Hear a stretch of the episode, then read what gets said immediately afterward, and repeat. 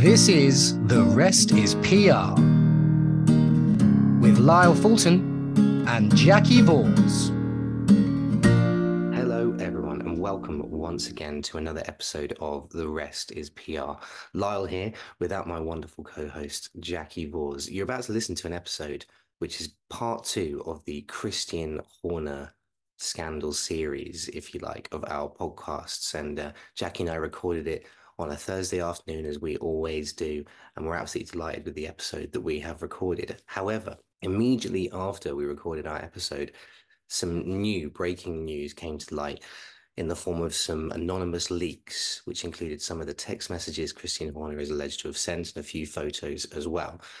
While those leaks are yet to be verified, it is pertinent of us to say right at the beginning of this episode that we recorded Christian Horner part two before these leaks emerged. There will be a part three on the rest is PR, but this is just to say that the episode you're about to hear was recorded without any knowledge of the news that has come to light overnight. And we will respond with a part three on the rest is PR very soon. Thanks so much, guys, and enjoy this latest episode.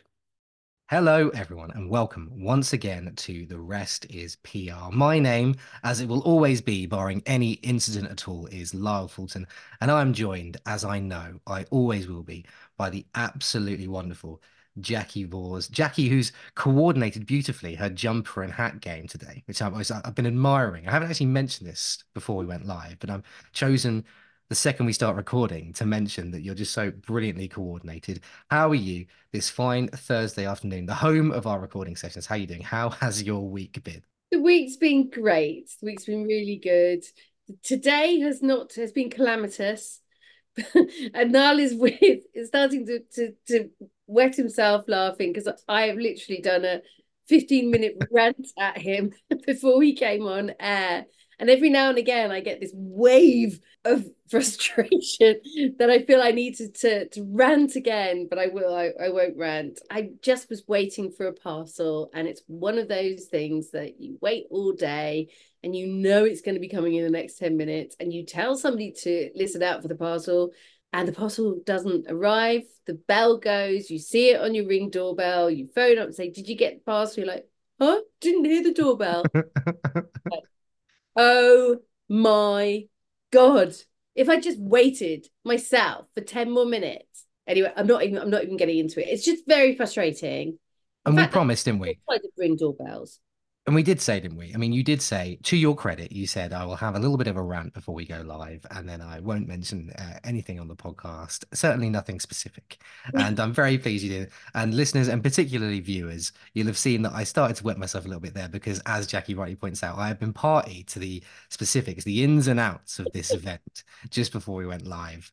Uh, and let's just say it will all sort itself out. And there will be a reception of sorts after we finished our recording session this fine Thursday afternoon. I'm good listeners as well. I'm, I'm doing very well. I've had a fantastic week myself. Uh, eagle-eyed viewers will see behind me that I have mercifully written in the right the, the right way round. I've written Hamlet because my beautiful wife Alice was in a film this week, which is an absolutely mad thing to say. We went to a screening of it, a cast and crew screening of the film Hamlet, which is a filmed adaptation of the stage play they did a couple of years ago at the Theatre Royal in Windsor. We went to go and see that last Tuesday, and then this Tuesday just gone, it was in the cinemas UK wide nationally, and it was very very exciting indeed. Went with her family, went with a few of our friends, and she did very very well.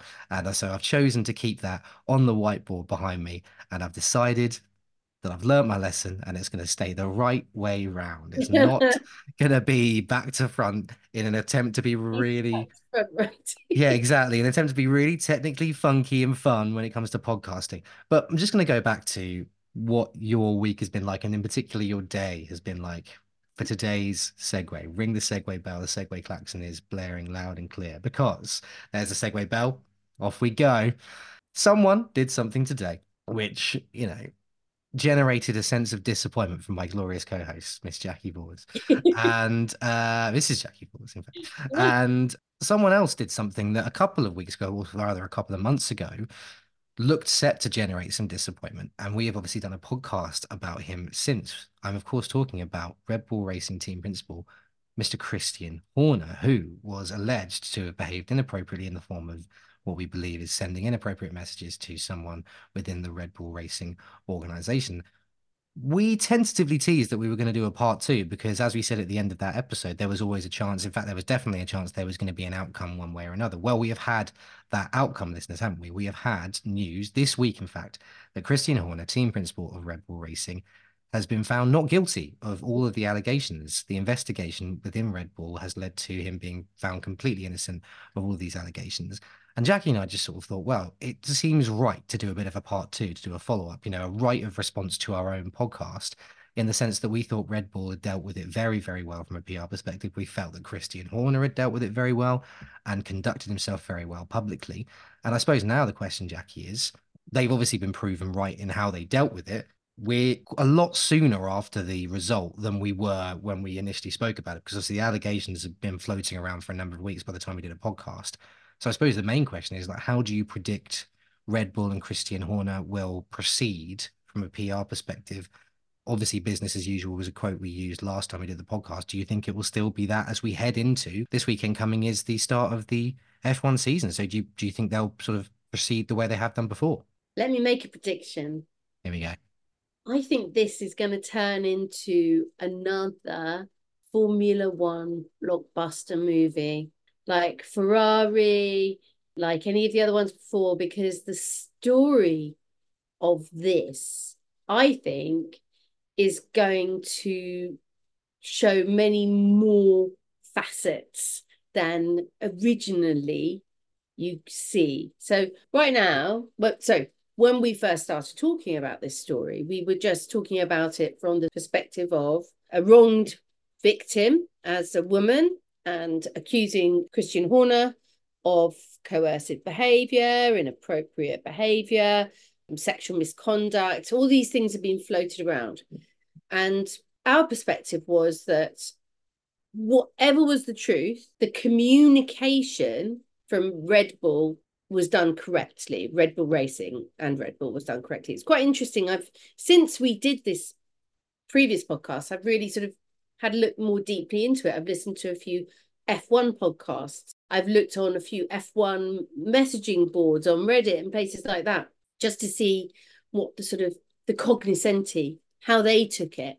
And it's really, really intriguing when you start sort of uncover different motivations. And this is why crisis communications is so, so important because you never know the backgrounds to the whys, the wheres, the who's until the, the actual final crisis comes out. When the final crisis is out and you're dealing with it as a crisis comms issue, as I've always said, you need to get your investigation boots on and you need to find out very quickly what is behind all of the crisis. You need to be telling people that you are investigating it and that you do want to communicate this properly. You need to communicate internally and to the people involved how you are going to deal with this and how seriously you are taking it and making sure that anybody who needs information knows where the information point is and knows that things are happening. And that's why I kind of gave Red Bull a great big tick because I felt that they did it very quickly, very efficiently, very objectively, not um, with any kind of judgment. You know, Christian Horner was allowed to carry on his work. Should that woman still have been working with him, it would have been entirely appropriate for him to be suspended and for her to not be in the workplace either, because it wouldn't be fair for one to be out of the workplace and one to be in but it, as it turned out, that that woman is not in the workplace, so it was it was possible for him to continue in his role, as he should have done, because he wasn't found guilty of anything yet. It's only if that direct crisis could ha- could continue to happen where you have to take that sort of physical action. You can't punish people without due evidence and without due process. Anyway, so having sort of done my little CSI work on this, what's transpired is even more interesting and more salacious than any kind of misconduct on part on the part of Christian Horner. What's transpired is that ever since the death of the Red Bull principal and I can't say his long surname, so Dieter. Yes, of course. Yeah. Who really championed Christian Horner, who was just like anything Christian Horner says goes. He died last year, and there's been a huge change in the power flow, the chain of power within Red Bull, and a hugely political play is coming to pass within that organization. And there can be coincidence, but I think in this case, I don't know whether there is coincidence in the fact that it's very obvious to everybody within Red Bull that there are conflicting forces and that Christian Horner and his team are not as well positioned to do what they want to do anymore. Yeah. Um, and that other people coming into power want to run the team in a different way. And even within the power structure that is now in force, there's apparently a load of investors who want their say yeah. and other people within the Red Bull organization who might have a conflicting view with the in- investors.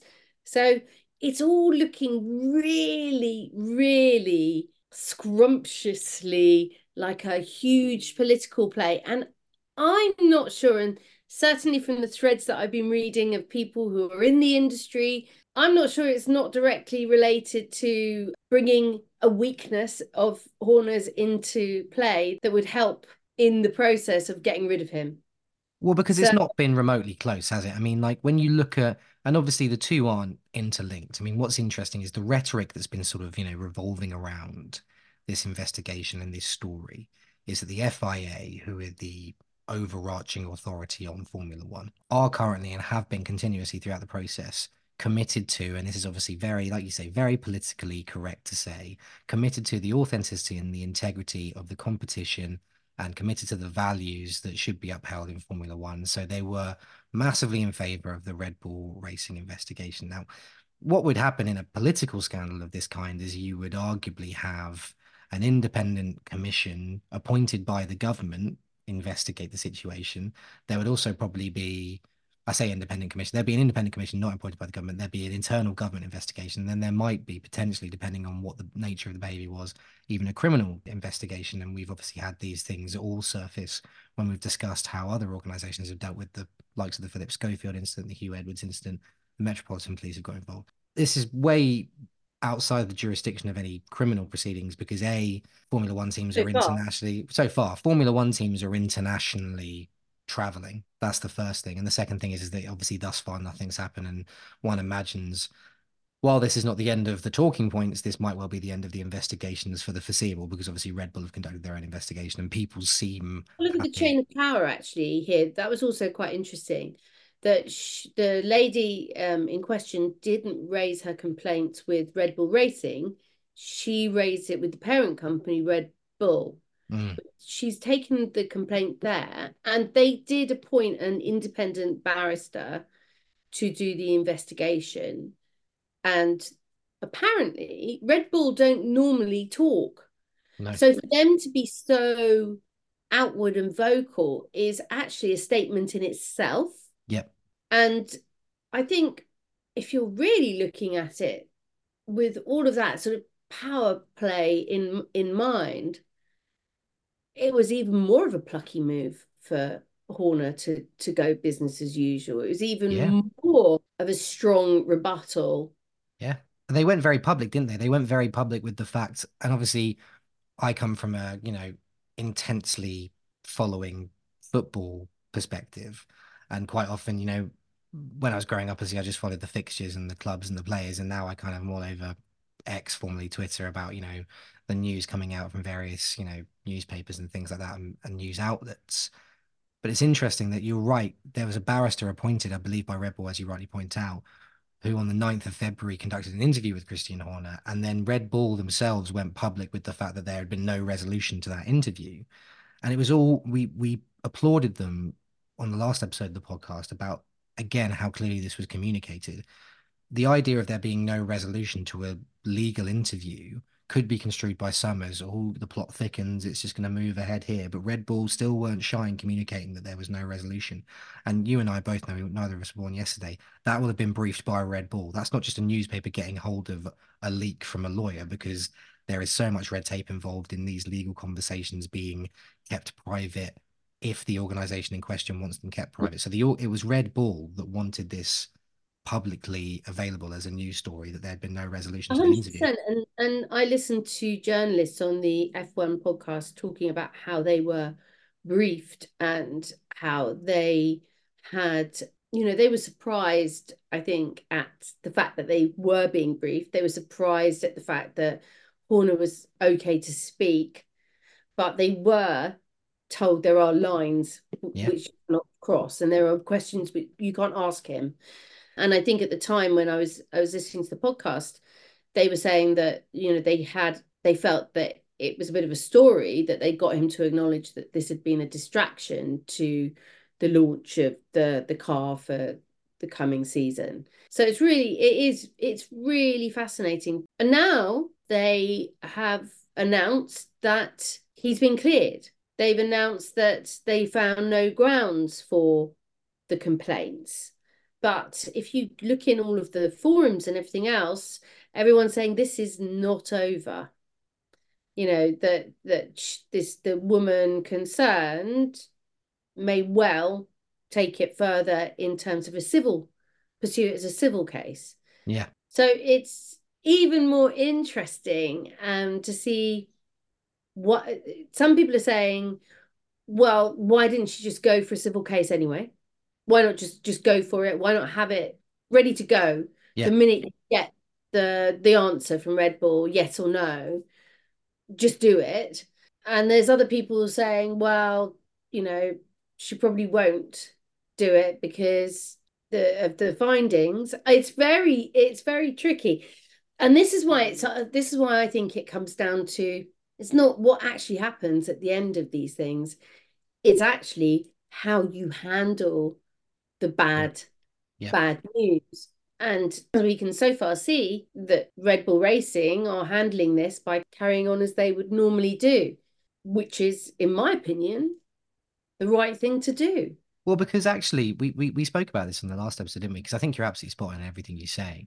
And what I was going to say previously is that there is something about Formula One and the politics that runs alongside it that is so symbiotic as a relationship in a way that no other sports really have it because other teams will be getting feedback on performance in very real time, like immediacy. The immediacy of the feedback of other teams' performance as well as your own is second to none in Formula One. They all have those. We've all seen it on the TV, all those screens. We're talking split seconds can gain you places like nothing else, like nothing else in sport, because split seconds make such a difference you know, again, you look at football, but even rugby, cricket, other team sports like that, you know, you can't, unless you're doing something really hooky, you can't see these teams train. So you're not getting that immediacy of how well they're performing that week.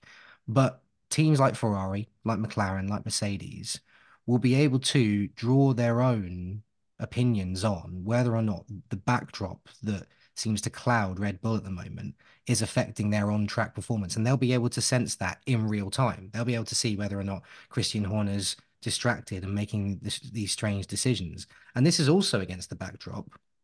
And we're going to try not to make it a we're really excited about the F1 season starting podcast, but we are really excited about the F1 season starting. This is also against a backdrop of just seismic change in the sport. Not mm. just in terms of the rules, but you've got arguably still, even though Verstappen has been the most successful driver in the last three or four years, you've got still, many would argue, the pin-up boy of Formula One moving to the most iconic team in the sport. Lewis. Yeah, in red. Yeah, in red. You know, it's it, it's it's a it's what everyone I think dream would happen. It's like, you know, it you know, Ferrari are still the Brazil of F1. You know, even if Ferrari, you know, underperform over the next last, you know, they are extraordinary. That it's such a brand within F1. It's got such a history. This is interesting. You just mentioned they're such a brand. That's it. Mm. They are such a brand. But if you go through Formula One throughout the years. This is a great example of a brand and brand marketing and how brilliantly Ferrari has managed its brand in F1. they really haven't won that often No. over the years. There'll be the occasional Michael Schumacher, or there'll be the occasional win. But over the years, if you really add it all up, they don't deserve to be as iconic as they are in Formula One. Yeah.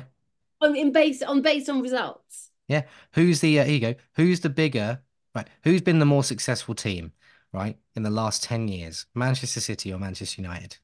Man United, of course. No, on the pitch. Mm. Manchester City Ma- in the Man- last 10 years. Manchester City. So Red Bull have been the most successful Formula One team in the last five years. And it's not even been close the last two or three years. Ever since Verstappen won that absolutely extraordinary last Grand Prix, where there was all sorts of stuff going on, which was, I mean, still remains for me one of the most compelling pieces of sports viewing in history. That Verstappen Hamilton final duel in the last race of the season, I think four years ago now. Red Bull have been the most successful team in the last five years. Biggest brand in F1, bar none, is Ferrari. Bar none. But like you, you, you, you go to Monza, which a couple of friends of mine did a couple of years ago, and they're going to try and go soon again as well. You go to Monza, obviously in Italy, Ferrari caps, Ferrari shirts, Ferrari jackets everywhere.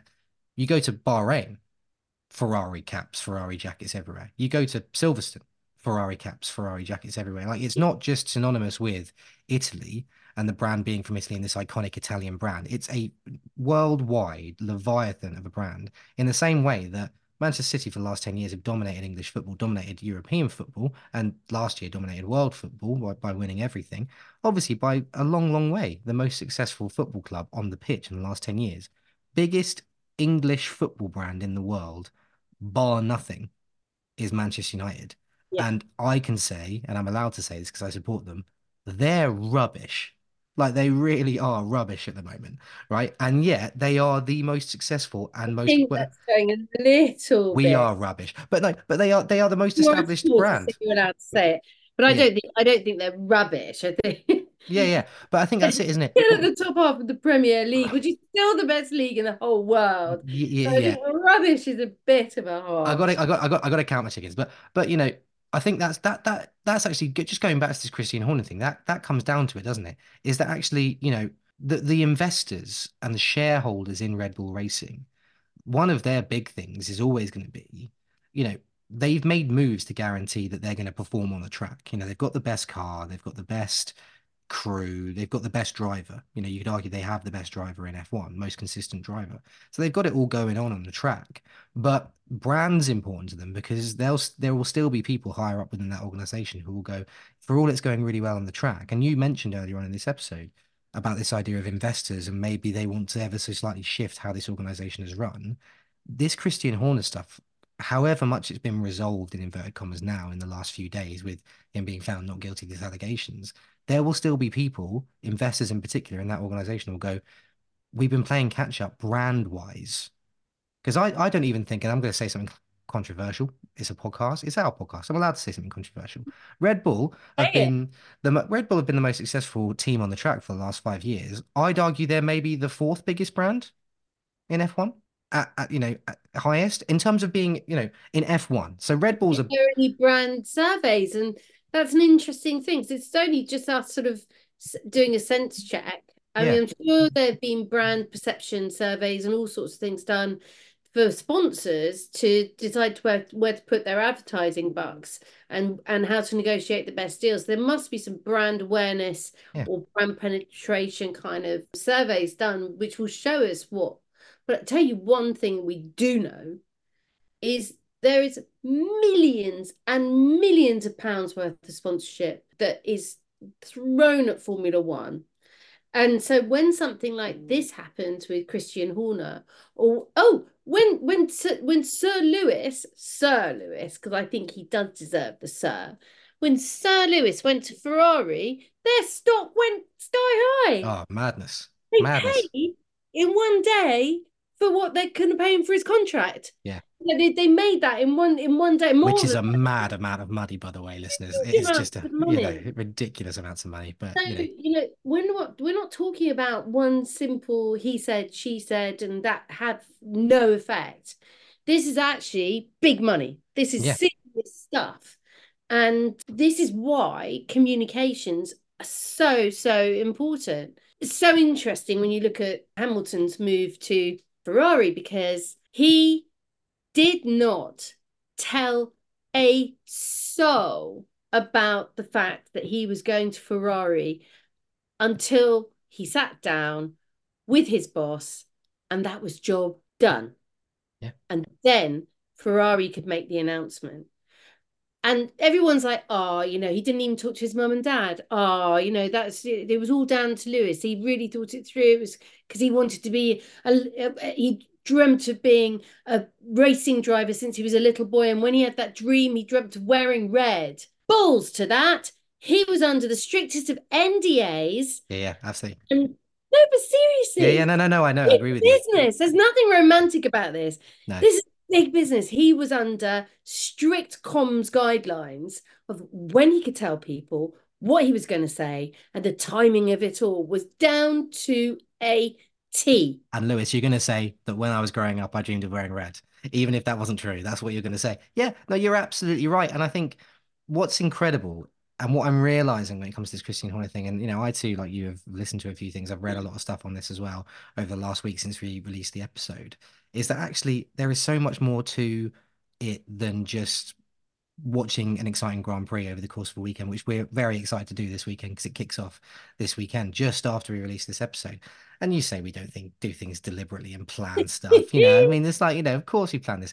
You know, again, like you know, I'm not under any NDAs. I'm going to say, yeah, we've done this very deliberately. Of course we have, but there's so much more to it and there's so much going on behind the scenes and you know we spoke a little bit we alluded briefly to it in the last episode drive to survive i think has shone a brilliant light in that because actually lots of drive to survive don't get me wrong, lots of it is you're watching the races and you're watching clips oh, of it, yeah. you know. A lot of it, uh, and and you've got to acknowledge this. It's a great entertainment show, but it oh. is that it's entertainment. Yeah.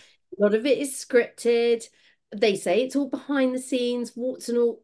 It's not behind the scenes. There's so much more going on. Very, very well put together, and it is a group participation of all of those brands and you don't see anything they don't want you to see for a reason because it's big business. Well because i mean and i'm gonna i've got to be really careful here because obviously we're a podcast we're you know we're still we're it, we've been very successful mm-hmm. but we're still you know by and large sort of starting out and last thing i want to do is kind of libel us any stretch of the imagination. But albeit he's been found innocent and i'm sure nothing totally untoward happened based on the red bulls investigation there was clearly some sort of allegation, like an allegation was made. If we think in a million years that we're going to see how that was transmitted in any way other than how Red Bull and the wider F1 community want that message to be delivered on Drive to Survive, we're living in cloud cookie land. When Drive to Survive inevitably cover that, because they'll have to. Otherwise, again, from a comms perspective, us as the audience will turn around and we'll go, you had to like uh, why was there just this weird blank at the start of that season on Drive to Survive where you just decided, oh, we'll just do it from when very first practice for the first Grand Prix starts? No, that they will absolutely have to address that this is a thing that happened, and it'll probably just be a short montage of Horner's interviews and a few little captions and things like that. But that's just the point, isn't it? There is so much more than meets the eye when it comes to F1 in particular and the politics that go on behind the scenes. Red Bull is a brand. Red Bull Racing is a brand and an organization F1 and the FIA, they'll all be in cahoots, and that sounds like a really derisory term, but they'll all be working together to make sure that when we, the consumer, watch that situation and that set of events unfold on Drive to Survive, it will be what we need to see based on what they want us to see. It exactly. won't be, you know, that's it. And you're so right about it being. And I don't think it'll touch on any of the politics that's going on.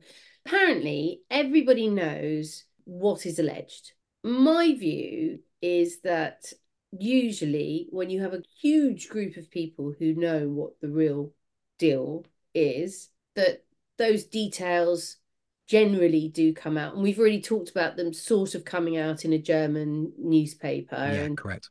The details do generally come out. And I think if it was honestly that bad, we would have already heard because it would have been too juicy and too salacious to be able to keep a lid on it with yeah. so many people in the know. I mean, maybe I'll I'll live to eat my words. Maybe this lady will come out with something which is truly horrific and would all be, you know, really sad on her behalf. but for now, we you have to go on on what has already been done. For now, you have to, and this is that that that's the whole purpose of having a good process and communicating it well. And, and I just want to say, you know, bearing that in mind, bearing in mind that, you know, things could come out and things are yet to finish. You know, I think the good thing that's happened so far is that everything's been very factual and unemotional.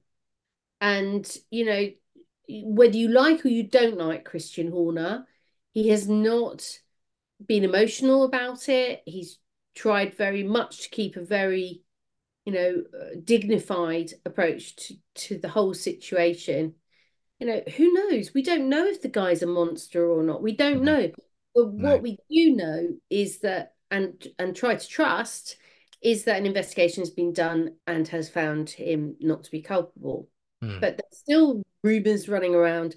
And this is the interesting thing. What happens next? And how does Red Bull protect their brand moving forward?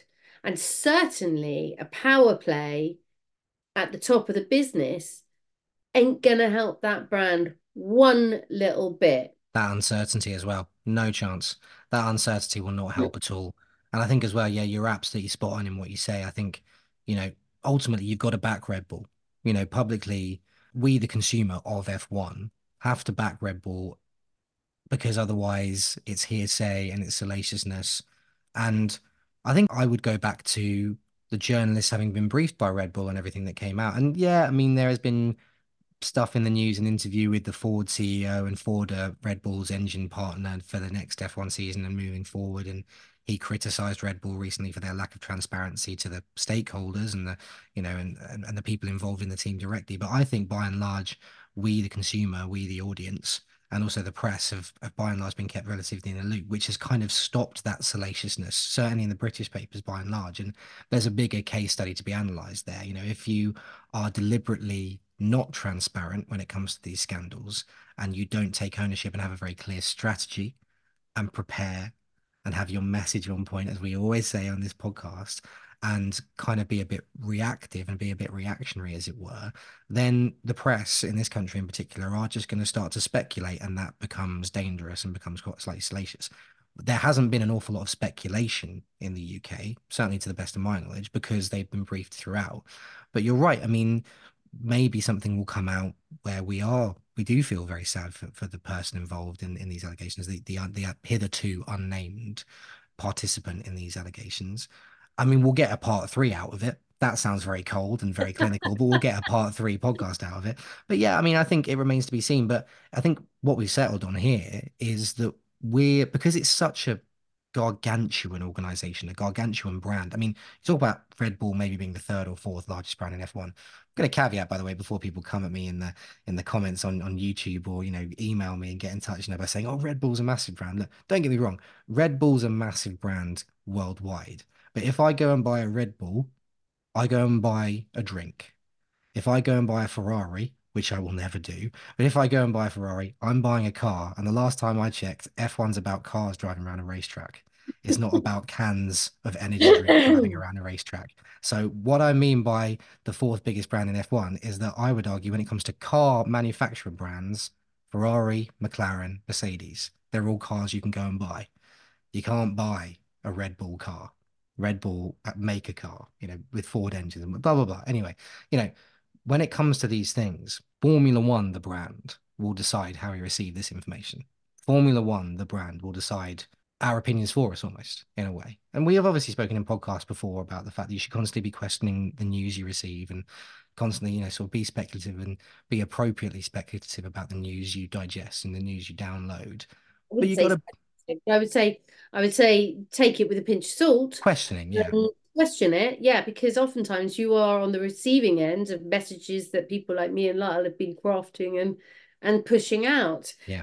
I will say though, some of the sort of feedback on the internal investigation for Red Bull, some of that feedback is people saying, well, of course they say that, and of course they would exonerate their, you know, their their head honcho, but it does a, a corporation no good no good not to look Yeah. inside itself and and stop the rot. And I think Red Bull is a mature enough corporation to understand that. So I, I you know, I, I would tend to believe an independent investigation was properly done and it wasn't influenced. But we're yet to see. No, exactly. He's been there since 2005. Next year, it would have been 20 years. If the findings are not positive and the outcome is is that he's actually guilty of some of the things he was alleged to have done, and again, this is just me putting forward an opinion. It, I could be found completely wrong in the next few weeks if other things happen and there are other developments. They just dress it as he's been here for 20 years, and we thank him very much for everything he's done for Red Bull, and it's time to go in a new direction.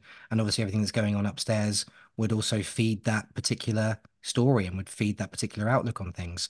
But they've decided not to do that. And I think you're absolutely right. Sometimes, you know, it's it's right to question everything and it's right to be, you know, in, you know, sort of like inquire about things and be speculative. I, I, I keep using that word speculative, probably the wrong word, but it's right to be kind of, you know, rightly questioning things. But sometimes you have also just got to back that there's been due process and they've been, you know, clear done what they should do. And I still hold it up as a good case study of communication to to press in a time of crisis. I think, you know, we we spend you and me spend a lot of our time criticizing and saying, no, no, no, no, no, you should have done this quicker. You should have kept that person safe. You should have done this. And it seems to me that they've kind of done it well. And everyone we criticize has every reason to not want to come on the podcast. But if you work for Red Bull, and particularly if you're Christian Horner, we're praising you. So come on the pod. You know, I'll, I'll email you and we'll sort it out and we'll get a date because there'll be a part three. I mean, one wonders if Christian Horner will want to come onto a part three because necessarily, if there is a part three, it's probably because there have been developments that affect Christian Horner in a way I'm that sure there's going to be a part three. I'm sure of it. Um, I don't know whether it'll be to do with Christian Horner or whether it'll be to do with the power struggle within the Yeah. the top of the organization. that this is maybe kick-started possibly you know in a way that they probably didn't even believe would happen themselves. You know maybe this event has kick-started that change and they've been waiting for their opportunity. I mean this You know is what what it'll be? It won't be Drive to Survive. It'll be F1 Succession. you imagine. You imagine. Just make brian cox anyone. But brian cox make brian cox Bernie Ecclestone. It'll work trust me. Like i can see it already. No, you know. no, no. we haven't even talked about bernie you know, haven't even about Bernie, you know, good old Bernie. Oh Uh, dearie me. I mean, that was that was another era, really, of F1 and the salaciousness therein. But all I can say, listeners, as we bring this episode to a close, is first things first, thank you so much for joining us on Christian Horner Part 2, which is what it's been billed as, on the eve of the new F1 season as well. Very, very exciting. And I'd encourage you, obviously, if you can do so, to just download as much of that as you can personally and get involved in F1 because it's going to be a fantastic season, I'm sure. One really hopes it's not as one sided as it has been over the last two or three years. But then if you're a Verstappen fan, I imagine that you hope it is as one sided and that he just dominates again. Is it going to be that great last dance for Sir Lewis, as Jacki rightly calls him, before he heads off to the to the glitter and the glamour of Ferrari and then all that sort of thing? But yeah, I mean, definitely down like that. But also, as it stands, Christian Horner, business as usual. He will be in the paddock with Red Bull Racing. He is as we speak, because I believe as we record on this Thursday afternoon, Thursday, 29th of February. There you go. I've done what we never do. I've dated the podcast. First practice has happened. We've got qualifying and things like that tomorrow. So it's very, very exciting. By the time this goes out, we should know who will be the runners and riders as we enter into the first race of the Grand Prix season. But listeners, a few quick T's and C's before I let you go after this brilliant episode of the Rest is PR. If you'd like to get in touch with us, you can do so by emailing us info at demozo.com or info at the rest is PR.com. You can also go to both of those websites, therestispr.com for all things the podcast, demozo.com for all the brilliant things Demozo are doing at the moment, and they are many, may I say. Uh, you can also follow us on X, formerly Twitter, at the rest is PR, capital T, capital R, capital I, capital PR. It really is that simple. And you can also message Jacki or myself on LinkedIn, Jacki Vors, Lyle Fulton. We will respond to messages on that platform as well, provided neither of us are grabbing an Amazon package. Otherwise, you might just have to wait a few minutes before we message you back. There she is. There it is. She's still fuming. Absolutely brilliant. Also, I want to caveat this by saying, far be it from me to con- to compare poor James not picking up an Amazon package to the allegations that Christian Horner faced.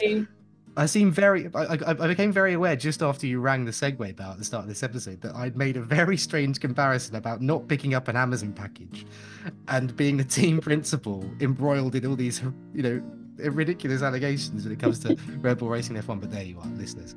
This is live podcasting. What we do about it. Thank you so much for joining us on the latest episode of the Rest PR. Jacki, same time next week. What do you reckon? Absolutely. Brilliant stuff. We cannot wait to have you on for the ride next week, listeners. But in the meantime, from Jacki and myself, take care of yourselves. It's bye for now.